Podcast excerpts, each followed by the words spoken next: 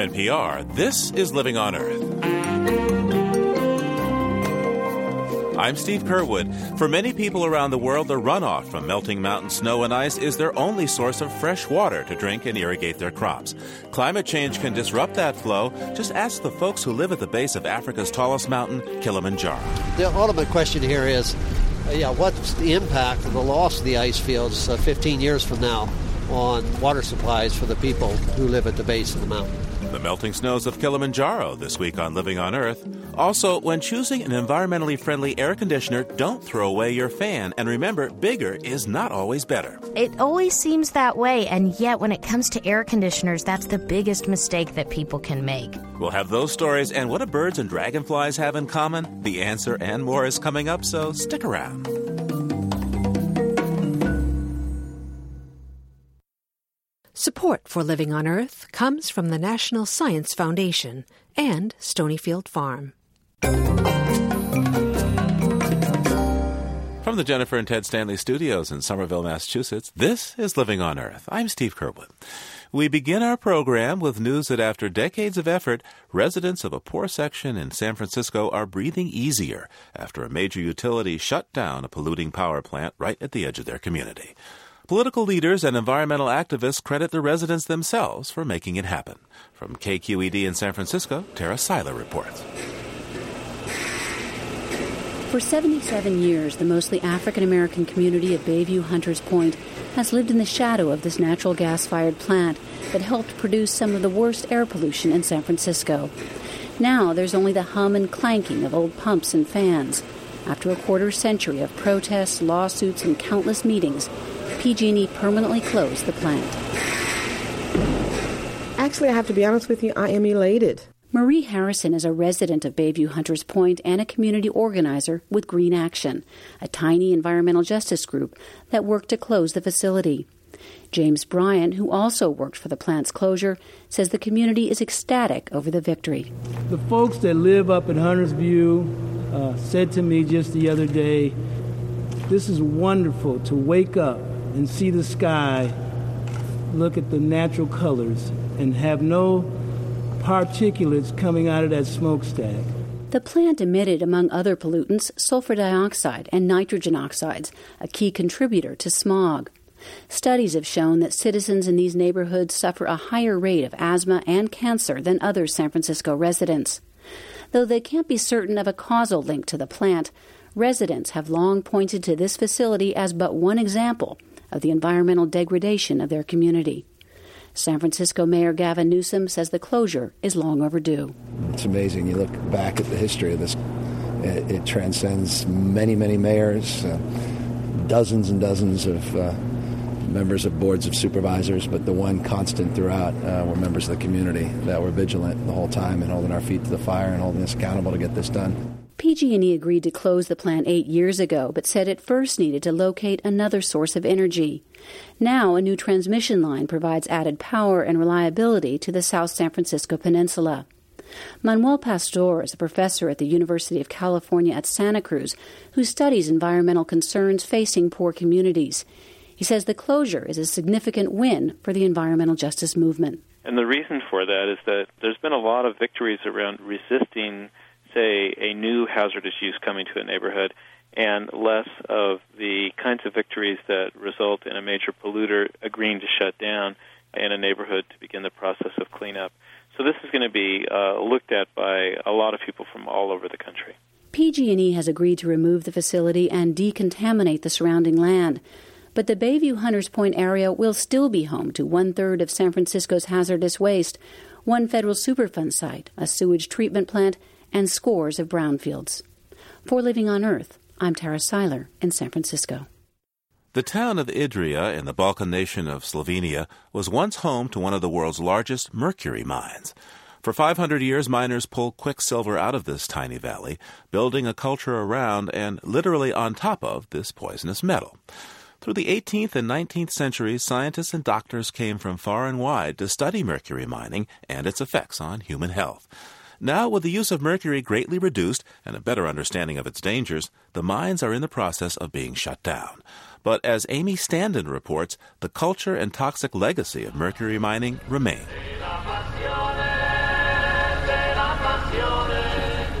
Near the town square of Idria, a man sells fish out of a trailer. It's a sunny day, and a few of his customers hang around as their cars idle. A stereo blasts Slovenian folk music.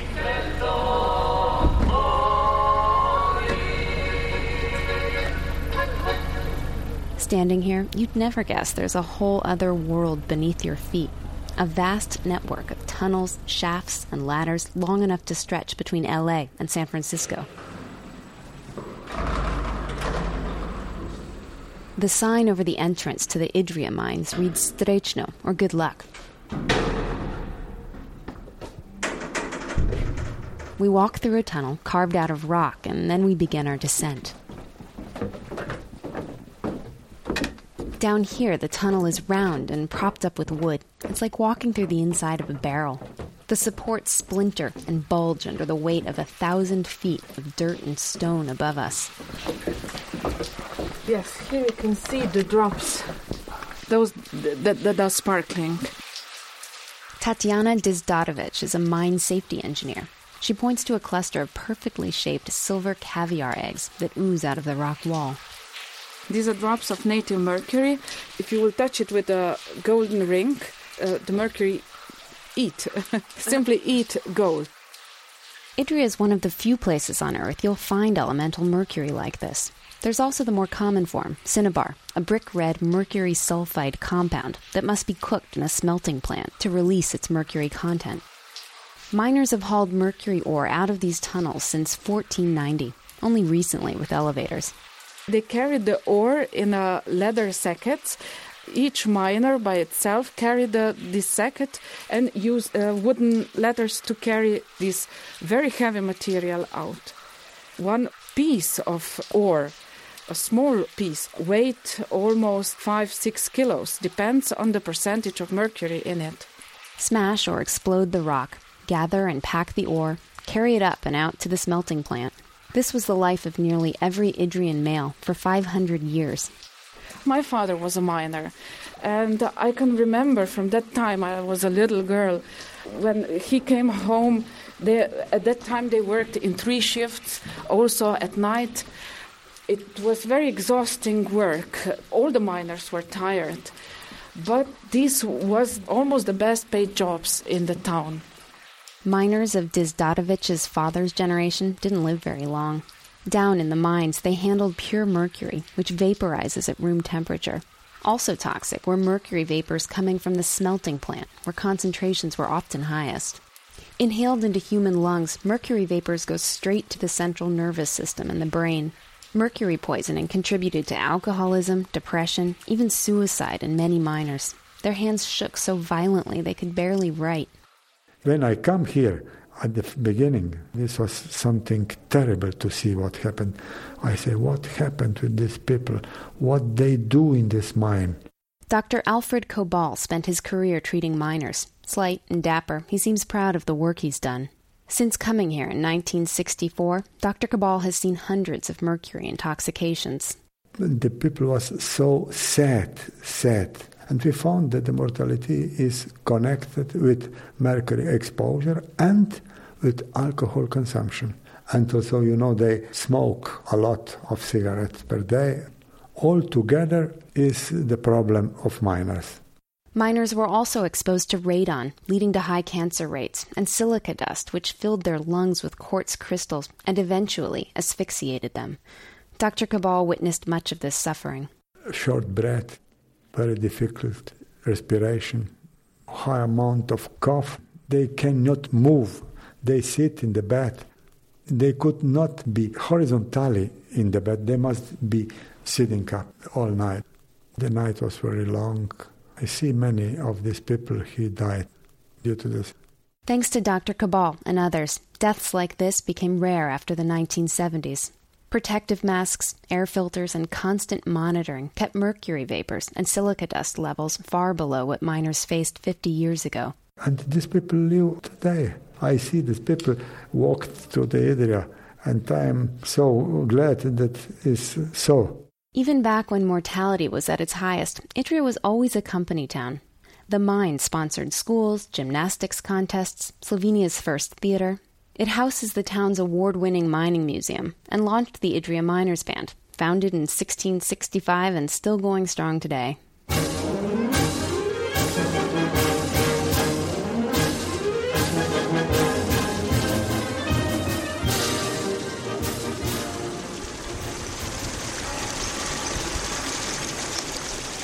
Around the time the Idria miners band started up, a British visitor took a dip here in the Idritsa River.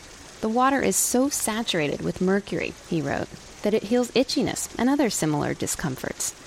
Mercury occurs in the river naturally, in trace amounts, but the mine company dumped leftover ore on the riverbanks and sent mercury levels soaring. Milena Horvat is a senior researcher at Jozef Stefan Institute in Ljubljana. She's studied the effects of mercury on the Idrian environment for over 20 years. We have in some areas deposits that are 10 meters deep and still contain huge amounts of mercury. Dr. Horvat says that all this mercury would stay trapped within the Idritsa River sediment, largely out of the food chain, if only people would let the river run its course. But local officials have a different plan. And now they would like to build a new hydroelectric power plant on Idritsa River. This would be really a disaster because by stopping the, the, the water running in the Idritsa River, you create a situation where methyl mercury is formed about 700 times higher rate than when you keep the water running. And if you increase methyl mercury in sediments and water, then you increase it um, definitely in the fish.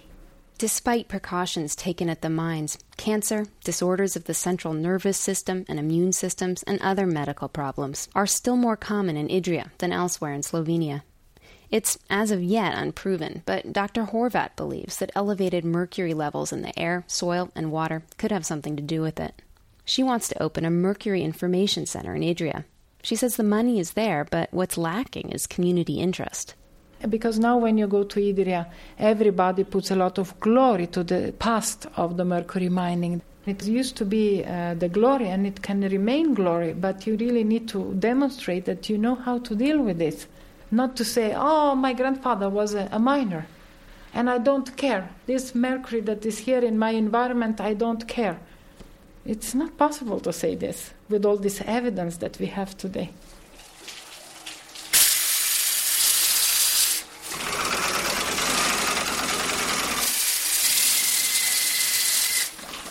Meanwhile, about 60 miners are in the final stages of closing down the mines for good, filling in the tunnels with water, cement, and sand so they don't collapse.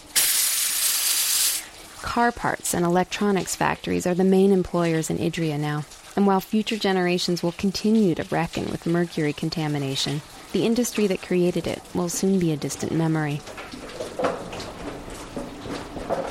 For Living on Earth, this is Amy Standen in Idria, Slovenia.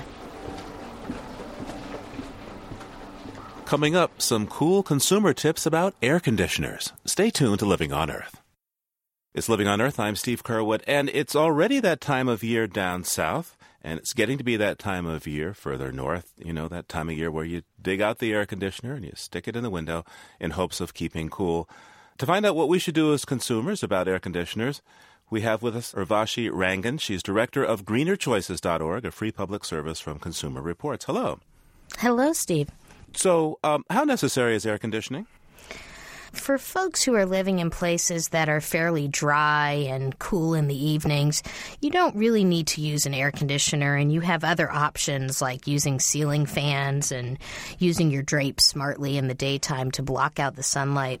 But in places that are hot and humid, just in 1995, for example, 485 elderly people in Chicago died um, from heat exhaustion, and uh, that was primarily due to the fact that these folks didn't have any air conditioning. So it can actually be a matter of life and death uh, for many people, and specifically, you know, the elderly populations, young children, um, people who are particularly overweight. If you have a heart condition, for example, um, or you're on certain medications that can intensify heat, those are all people who are good candidates um, to use an air conditioner in the summertime, especially when it's very hot and humid. Now, you'll tell us the results of what you're able to find among these various air conditioners on your website for people who want to know the details. But basically, if you go shopping for a room air conditioner, what kinds of things uh, should one keep in mind? Yeah, it's a great question. There's a couple of things to keep in mind. I don't know, Steve, if you've ever felt so hot you just wanted to go run out and buy an air conditioner. Did you try to ever look for the biggest air conditioner you could find? Uh oh, you caught me. well, of course, bigger's better, right? Well, it always seems that way, and yet when it comes to air conditioners, that's the biggest mistake that people can make. You want to make sure that you size that air conditioner right and you you want to make sure that you actually take the dimensions of the room and visit our website and use the calculator on there to plug in the dimensions of your room so you can find out exactly what size air conditioner is right for the room. If you don't size it right and you just get the biggest, you may in fact not be cooling the most efficiently in that room. Um, it may cool it before it actually deals with the humidity of the room, so you could have a cool room with high humidity. Um, so make sure that you do actually buy an air conditioner that is appropriately fitted for your room. So, where in the house is the best place to put a window air conditioner to make it the most efficient? Well, really, when you're talking about room air conditioners, you know, it depends on the room itself and what you have. But uh, generally, any kind of non south facing window. The south facing windows are obviously going to get the most radiant heat and it's going to make your air conditioner work the hardest. So if you have a north facing window, even um, an east west facing window, those are probably better options. How can we save money around air conditioners? One thing you can try is using a ceiling fan in conjunction with your air conditioner. Since ceiling fans themselves can make a room feel six to seven degrees cooler, you can actually keep the temperature level on your air conditioner set fairly high, say around 72, 75 degrees, while using a ceiling fan. So that's one way you can actually use less energy, less electricity, save money. And here's an interesting statistic. For every degree you raise your air conditioner, you can actually save 3% or more on the energy that you use. So that makes a big difference in terms of setting it, say, at 68 degrees compared to 74 degrees. And finally, make sure that you clean your air filters. A dirty air filter is really going to reduce the energy efficiency of your air conditioner as well. Urvashi, your website also has something called a label center, where you give consumers a heads up on misleading labels. Any that we should be aware of in terms of beating the heat? Well, when you're looking for new filters, Steve, for your air conditioner, make sure that when you're shopping, you don't pay more for any filter that claims to be hypoallergenic. Really? Really. Uh, consumers buy that label because they think, in terms of air filters, maybe it filters out more dust or dirt, uh, making ultimately the air less irritating to you or causes less allergies. All of that is simply misnomer, unfortunately, and hypoallergenic really doesn't mean much. Urvashi Rangan is director of greenerchoices.org, a free public service from Consumer Reports. Thanks so much. My pleasure, Steve. Thank you eBay is the place where you might pick up a mounted Russian boar. Wild boar closed mouth shoulder collectible mount for the low, low price of 100 bucks. But hey, if that's not your style, you might be intrigued by a 2003 Toyota RAV4 EV. Electric car. Imagine no emissions, no gas stations, no tailpipes. It's secondhand, but the sellers say they love it. Ah, but you are too late. The RAV4 EV just sold on eBay for $67,300, a record price for a second-hand electric vehicle, and double what the original owners paid for it new. Sanat Kumar was the winning bidder, and he joins me now. Welcome. Thank you. So, talk me through the economics of this decision. This car is three years old. It has almost 60,000 miles on it. Why is it worth twice the original price? Well, I work in the area of uh, ecology. I have a solar home, and I really wanted a RAV4. And this particular RAV4 has the new batteries, and it's in very new condition. And I only saw it just a day and a half before it uh, it was sold. And then in the process, it uh, went up to the price that it did. But in my research, it was worth that value, so I went ahead and bought it. Tell me a bit about this auction. What was that scene like in the final moments of the auction? Are your palms sweating? They were very much sweating, and I was uh, I was in shock. Uh, even after the fact, after I had bought it, I just sat there in shock over the fact that I paid this much money for a car. So, what does this tell us about the times we live in when a second-hand electric vehicle goes for twice its original price? I think the reason why this went up to sixty-seven thousand is because I have a major interest in it. Somebody else also had a major interest in it. I don't know what it was, but mine was because it's so hard to get a good electric car that will serve the purpose that I want. Wait a second. $60,000. I could buy, let's see, I see an ad here for a 2003 Hummer 2. Now, it sold for a deal. It's only $26,100. That's about a third of what you paid for that RAV4, and, and nobody will mess with you in traffic when you drive something that big. Yeah, but I'm an ecologist.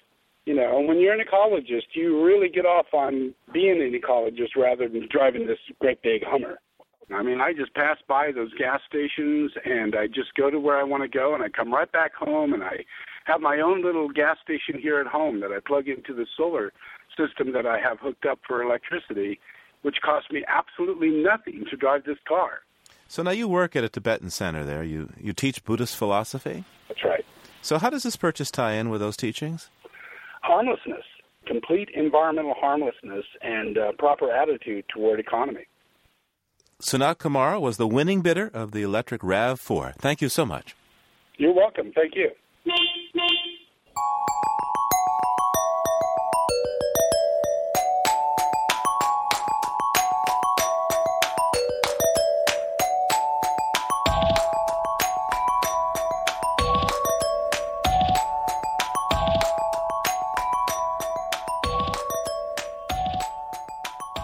Mark and Delia Owens went to Africa as young graduate students in 1972. Their plan to study its disappearing animals, the brown hyena, the lion.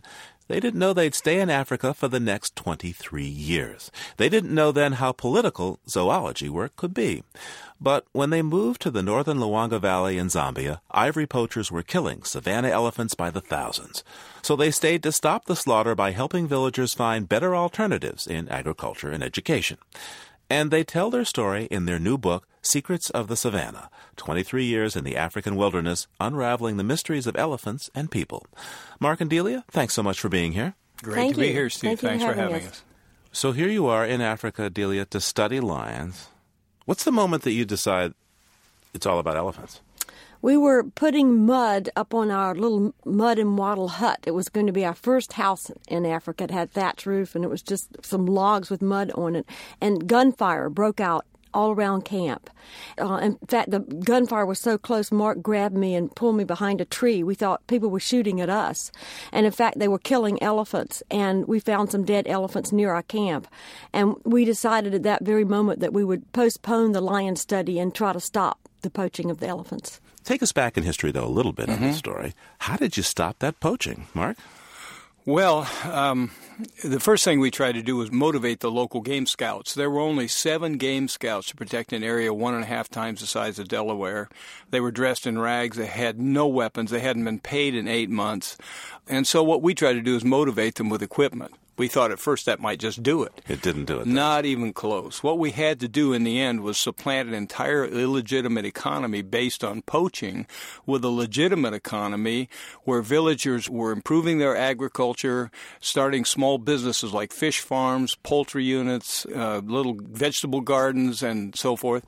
And um, uh, also, we gave them jobs. We basically replaced the meat they were getting from poaching and the cash they were getting from poaching with all these little enterprises. Now, this is amazing to me. You guys go in, you identify the poachers, and instead of trying to put them in jail, you give them jobs.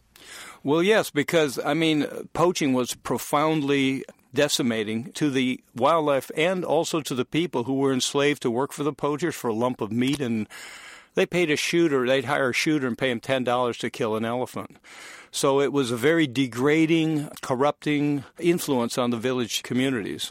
Now, your book is also about the importance of family and how elephants are really challenged when their natal groups are taken apart. There was one in particular who really stands out in, in this book. Uh, her name is Gift. What was so extraordinary about her? Gift appeared on the beach across from our river one day when we were in camp, and she was only five years old. She was an orphan. The rest of her family unit had been shot. There were, in fact, quite a few orphans in North Luangwa, but she was the first to actually come into our camp. Gift had a little jig that she would dance if we got too close to her. She would run towards us and flap her ears, and then she would stop, and then she would run in the opposite direction and jig. It was so funny. But she was very, very special because she stayed around our camp for many years. And then when she was eight and a half years old, she had a calf.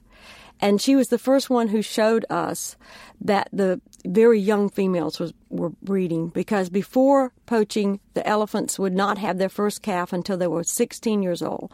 She was eight and a half and had her had a, an infant. We named the infant Georgia. So she would have gotten pregnant at six because it takes That's two years. Right. Exactly. That's right. To gestate an elephant. The age of first ovulation in elephants had been cut in half. So this was the trick that the elephants had up their trunks to recover. You're in a ridiculously dangerous place. At what point did the danger seem overwhelming? I think the worst time for me, really, well, for both of us, was when we had a favorite elephant who became more or less our mascot in the war against poaching, and his name was Survivor.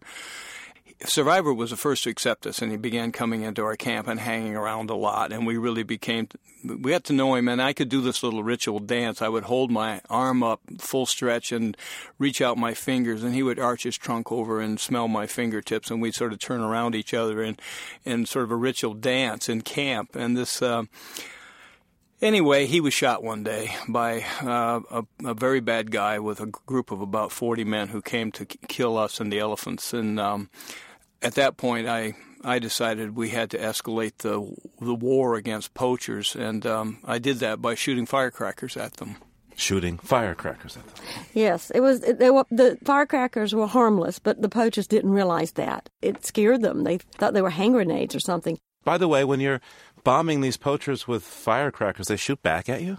Very definitely. They were shooting um, AK-47s at me. I, when I was flying at night, I could see tracers streaking past the wings at times, and um, they came to camp, as I think I said, three different times, uh, at least three, to assassinate us. And we, fortunately, the village people who were on our side by this stage warned us in every case. But what worried me the most was three poachers were trying, uh, the major poaching figures were trying to get a shoulder fired missile from corrupt elements of the army to shoot me down. So that's why I I had to come up with something that made us look, you know, less like a soft target. But I, I didn't just shoot the firecrackers. At the same time, I started rumors uh, that these were actually rocket propelled grenades instead of firecrackers. It was a big bluff. and believe it or not, this was what really cleared the park out. Finally, after all everything we tried, these firecrackers chased the poachers out of the park, and um, the poaching stopped dramatically. And that's when it became dangerous really dangerous for us when we succeeded. When the poaching stopped, the ivory dealers were put out of business, and some very high level officials were making money off of ivory. So they then determined to stop us, and they tried a lot of different ways. Through all these difficult times, how do you keep a marriage together? it was not it was not easy. I thought that Mark was taking too many risks. I mean, we wanted to solve the problem, but it became so dangerous and it was too much for me. And so I actually moved out and built a smaller camp on the Luangwa River about what was about six, about 40 miles. About, about 40 miles from camp. our camp. Not 40 miles, but that's a day's trip in the in the bush. And um I think that's what helped because it put some distance between us, and I didn't have to know when he was going out at night and everything. And actually, I think every woman should have her own camp. It was wonderful. Mark would come out for the weekends, and we'd sit and watch the elephants and the hippos, and we were able to find some peace again. Tell me, is it possible to save elephants without saving people? No, no, absolutely not. If you think about human communities and wildlife communities juxtaposed throughout eons of time, they have always been interdependent. What we did in the North Luangwa was raise the standard of living not only for the wild animals, but for the people, so that eventually, when they reached a parity, we could reassemble those ancient synergistic bonds between the two communities that, that had always existed it ended so well. That's what makes us happy is that after all this chaos and all these dangers, we never dreamed that it would actually end well. Well, what saved the project in the end, Steve, was that it was the local people really who saved the project. They simply would not let the corrupt elements of the government prevail. They were seeing so many benefits and had such an improved lifestyle and living standard that uh, they basically they and their chiefs basically stood up and simply refused to accept that that project was finished and it continues today this is our 20th anniversary and it's totally run by Zambians now North Luangwa National Park is the most secure park in Zambia and probably in Africa so I have to say guys if I simply met you uh,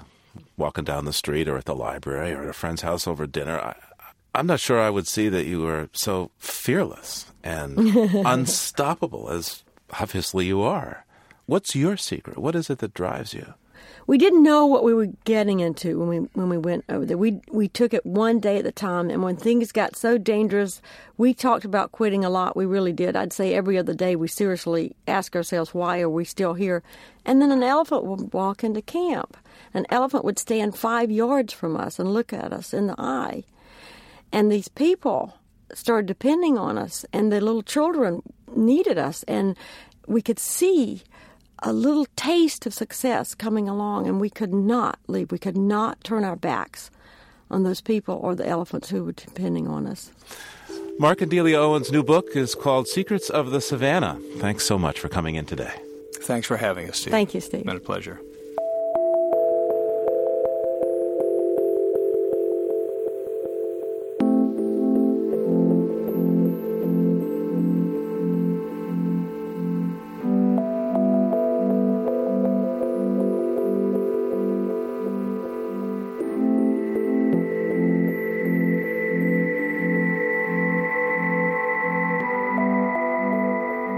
Just ahead, the amazing migrating dragonfly. Keep listening to Living on Earth. Support for NPR comes from NPR stations and Kashi, maker of all natural foods, founded on the belief that everyone has the power to make healthful changes. Kashi, seven whole grains on a mission. The Kresge Foundation, investing in nonprofits to help them catalyze growth, connect to stakeholders, and challenge greater support. On the web at kresge.org the Annenberg Fund for Excellence in Communications and Education, the W.K. Kellogg Foundation, From Vision to Innovative Impact 75 Years of Philanthropy. This is NPR, National Public Radio. It's Living on Earth. I'm Steve Curwood, and coming up, why the roof of Africa is losing its crown of ice. First, this note on emerging science from Bobby Bascomb. Research shows that dragonflies can travel up to 100 miles a day in patterns that are very similar to migrating birds. Scientists at Princeton University attach radio transmitters weighing one one hundredth of an ounce to the undersides of 14 green darner dragonflies and monitored their habits for 12 days. The results? Both birds and dragonflies start migrating when temperatures begin to drop in the fall. Each group builds up reserves of body fat before migrating, wait for favorable winds, take extended periods of rest, reorient themselves if they get lost, and use the same navigational markers on the landscape. Of the 5,200 dragonfly species in the world, 50 of them migrate, and of those, 9 are found in North America. The green darner migrates from the northern United States and Canada as far south as Mexico. But the trip south is a one way ride. The adult dragonflies mate in the south and only their offspring return north in the spring. Fossil records show dragonflies appeared about 140 million years before birds. So, instead of saying dragonflies migrate like birds, it might be more accurate to say that birds migrate like dragonflies. That's this week's note on emerging science. I'm Bobby Bascomb. Today we have another installment of our special series, Early Signs Reports from a Warming Planet. The series is a collaboration of the UC Berkeley Graduate School of Journalism, Salon.com, and Living on Earth to document places around the world where concerns about climate change are already having an impact. Places like 20,000 feet above a dry, grassy savanna in northern Tanzania, where Africa's tallest mountain rises. But the snows of Mount Kilimanjaro, made popular by author Ernest Hemingway, are rapidly disappearing. Following a worldwide trend of glacial retreat due to global warming, scientists say that Kilimanjaro's ice fields are expected to vanish completely in the next 10 to 15 years. But it's not only the glaciers that are under stress. The way of life for people downstream who rely on the mountain's melt and forest is also at risk. Reporter Kate Cheney Davidson has our story. It's mid morning, and the equatorial heat is already seeping into our green Land Cruiser as it bounces along a rutted dirt road. I first came here in 1999, so uh, this will be my third trip. Professor Lonnie Thompson is one of the world's leading experts on tropical glaciers. He watches out his window as we speed past flat topped acacia trees and fields of sunflowers. The tropics, uh, to me, are an extremely important area to understand for two basic reasons. One is that you have 50% of the surface area of the planet in the tropics, and two, you have 70% of the 6.5 billion people living there. Professor Thompson says it added to his sense of urgency when six years ago he compared fresh photos of the mountain with maps drawn 90 years earlier. The results shocked him. And it turned out 82% of the ice had disappeared. And if you look at the just the projection of the rate of loss uh, sometime before 2020, the ice fields on this mountain will be gone. Before the glacial record here is wiped clean, Professor Thompson and other scientists are racing to chart the changes. After hours of driving, we get our first glimpse at the ice covered summit of Kibo, Kilimanjaro's highest peak and the only one still covered with ice. Ice is very much a threshold system. If the temperature is minus one degree C, it's perfectly happy. But once you reach zero and it starts to melt, ice will disappear much more rapidly. And there's evidence that uh, since 2000 that there's actually been lakes that have burst out of the side of the glaciers. So melting is now taking place. Three years ago, a glacial wall suddenly collapsed, spewing geysers of water and room sized blocks of ice onto a trail. No one was hurt, but this year, three Americans died as a result of a freak rockfall high up on the mountain. These events, says Professor Thompson, could be further signs that the mountain is responding to a historic shift in climate. And that, he says, could be a harbinger of much larger human costs, not for recreationists, but for farmers. The ultimate question here is uh, yeah, what's the impact of the loss of the ice fields uh, 15 years from now on water supplies for the people who live at the base of the mountain?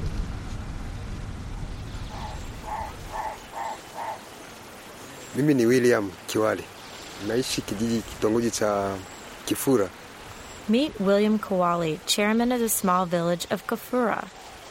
Mimi ni mkulima, napanda kahawa, mahindi. I'm a farmer. I grow coffee, corn, and bananas. Kunde na mahombo. Here on a sun-baked farm a half mile below Kilimanjaro National Park, the evidence of a changing climate is obvious. Mr. Kawali leads us into a field of parched corn stalks that lean like drunkards at a bar. His farm, like many others on the slopes of Kilimanjaro, is not doing well. Shamba langu sasa hivi limekauka, mazao mengine yanakauka pia kutokana na hakuna maji ya kutosha. My farm is dry now, and so are the other farms because there's not enough water. Normally, this region of East Africa receives two periods of precipitation, but the short rains, which were due in September, haven't come for the past three years.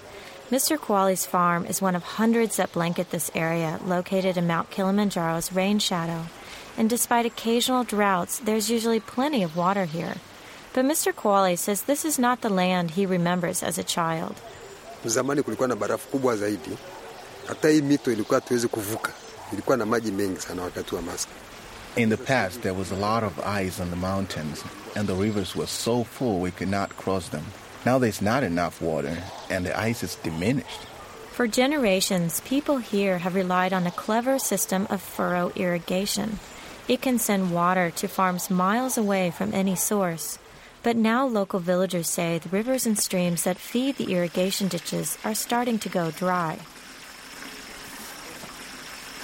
Wearing high rubber boots in the mud, Mr. Kawali points to a ditch containing a small trickle of water. He says he's surprised to even be standing here. Kwa miaka ya sabini, sabini na nane kulikuwa kumejaa maji huku, lakini sasa hivi hamna tena maji. In the 70s, this place was filled with water and you couldn't cross here. But now a lot of ditches are dried out and the rivers are low. And even the rivers that have water only have a little.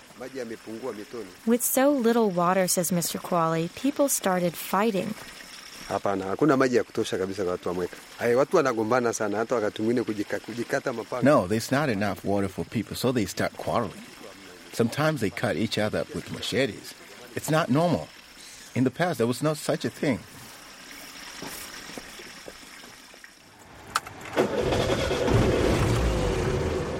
We load into Professor Andreas Hemp's battered four wheel drive and climb another 2,600 feet into the forest. This is the place some scientists and government officials worry most about. The glaciers may grab headlines, but the forests are also in danger from a changing climate. We're going now on the main road up to the forest. You see a lot of bananas here, the main crop. Andreas Hemp is an energetic German ecologist who's been studying the forest on Kilimanjaro for 10 years. Over the past seven decades, he says, people have cut down huge swaths of trees, and even more has been lost to fire. But Professor Hemp believes it's all exacerbated by climate change. Over the past 100 years, there's been a steady decline in precipitation. And if the forests are destroyed, he says, the mountain and the people who live on it will lose the majority of their water. Now we come nearer to the to the end of the banana coffee belt, and we are soon entering the forest reserve.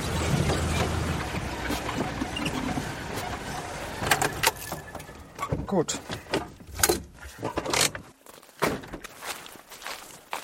The upper forests on Mount Kilimanjaro perform an almost magical function.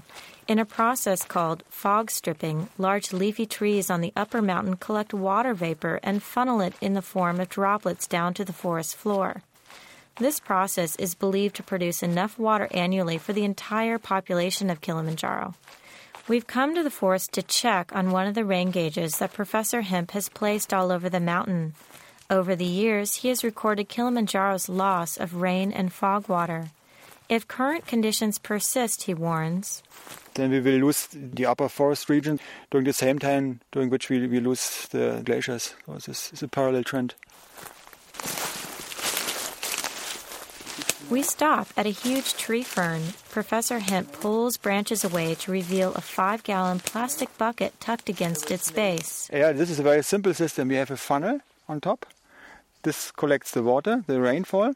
Though it's hard to imagine, Hemp says the water collected annually here in the forest is 500 times the uh, amount released by the glaciers. You can estimate the annual loss of the glaciers and the annual output of the melting water. Our estimations of the output of water from the forest belt, and we can compare them. 500 million tons per year from the forest and 1 million ton from the glaciers. Back at Professor Hemp's laboratory, we sit surrounded by satellite maps and rich botanical illustrations of the forest. He grimaces when asked to contemplate the future of the mountain and its water.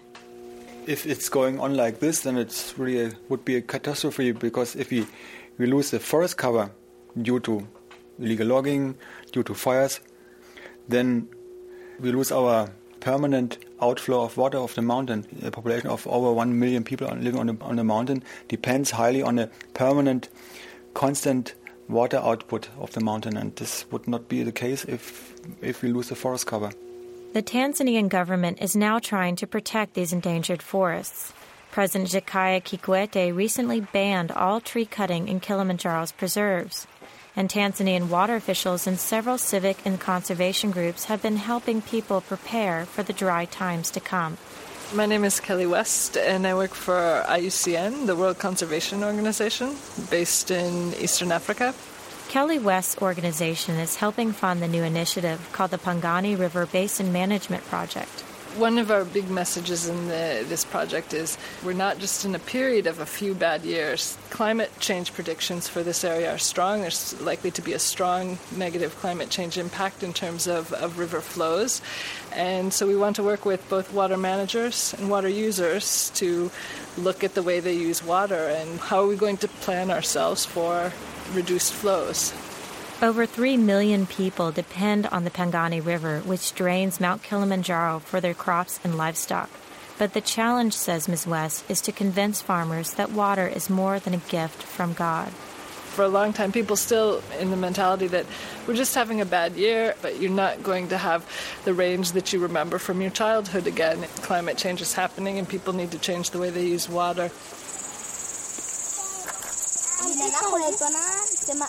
There's one region where the future is already here. As you might expect, it's downstream. The people of Mwangarea, a village on the dry, dusty savanna below Mount Kilimanjaro, are losing their traditional sources of water because it's getting used up before it reaches them. Now they must rely solely on the rains to water their crops, which makes them very vulnerable to any drought or change in rainfall. Respelli. Respelli, Jonas. We meet Rispaili Jonas hiding from the blistering afternoon sun with a group of older women beneath a stand of trees. Her hair is plaited in straight cornrows, and she wears a multicolored kanga, a traditional African wrap skirt. Sasa hivi tunajiuliza kimoyomoyo Mwangaria. Right now, we ask ourselves in Mwangaria what is happening. Is it because we cut a lot of trees? We are truly astonished because it's been three years now and we still don't have enough food to eat. And when she's hungry, she admits she does something that will only make her situation worse. So when the drought comes and there's no rain, we cut trees for money to buy food at the market. In this part of Africa, as in some other places that fortune has skipped over, climate change is likely to aggravate what humans have already done to the landscape. Jina langu kama nilivyosema mimi ni Israeli Sejaro, ukoo ni Mmanyi. My name is Israeli Saguro. My family name is Imanyi, and I'm 52 years old. There will probably be more people like Mr. Seguro whose job it is to supervise the water supply from Wangarea, a place that has no water. That's because a government endorsed rice growing scheme diverted the village's main water source more than a decade ago, and now there's drought. Eh, vinatokeaga, vimeshatokea, lakini Yes, sometimes we are drought, but not like this. I think it's been three years now, and we've harvested nothing. When you grow corn, they dry up before they can blossom. It used to be different than it is now. ndio chakula kilikuwa kipo tele, maji yalikuwa yapo, hali ya hewa ilikuwa nzuri. When there wasn't drought, I lived a happy life. I wasn't suffering like I am now. I had plenty of food and water, and the weather was good. Now it's extremely hot, and there's no day when the weather is good. Kuna hali he- nzuri. Mr. Seguro gets up from the couch in his modest house made of narrow logs chinked with mud. Gently, he lifts a small wooden instrument from a peg on the wall. It's called an arimba, and his father showed him how to make it. Mr. Seguro tells us he knows exactly what song he wants to play. Nimechagua wimbo kuimba leo kutokana na matukio ya sasa yalivyo. I wanted to play this song because I see what is happening now in this generation. The song says people are dying and asks, Who is willing to climb aboard the Lord's ship to help? Atapanda chombo cha Bwana ili aende ng'ambo akaokoe watu. For Living on Earth, I'm Kate Cheney Davidson in Wangarea, Tanzania. Na mimi na wewe tutapanda mbele ili tukawaokoe watu wa Mungu. Our story on Mount Kilimanjaro was produced with help from Elizabeth Chur. Early Signs is a collaboration of the UC Berkeley Graduate School of Journalism, Salon.com, and Living on Earth. To read a print version of the story about Mount Kilimanjaro and see photos, visit our website, livingonearth.org. That's livingonearth.org. imani ili tukawaokoe watu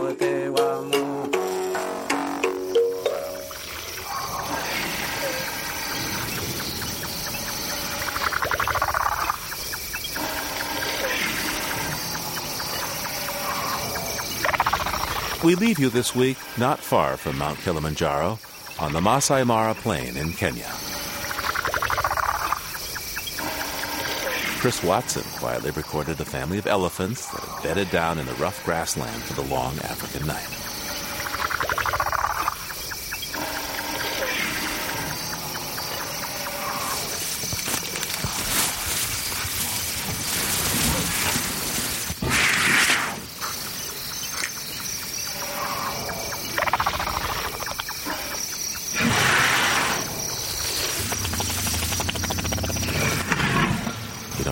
Up these elephants, so I'll just tell you this. Living on Earth is produced by the World Media Foundation.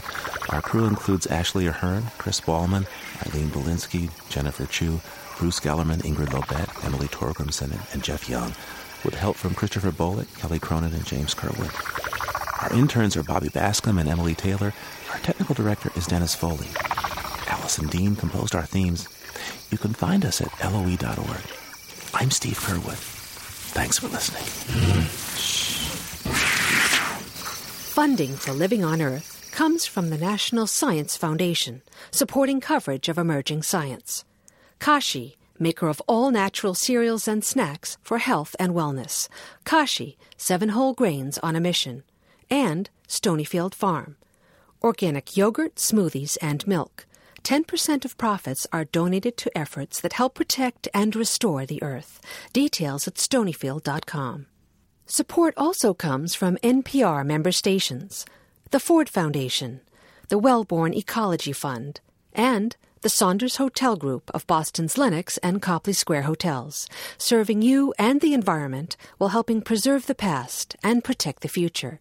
800 225 7676. This is NPR. National Public Radio.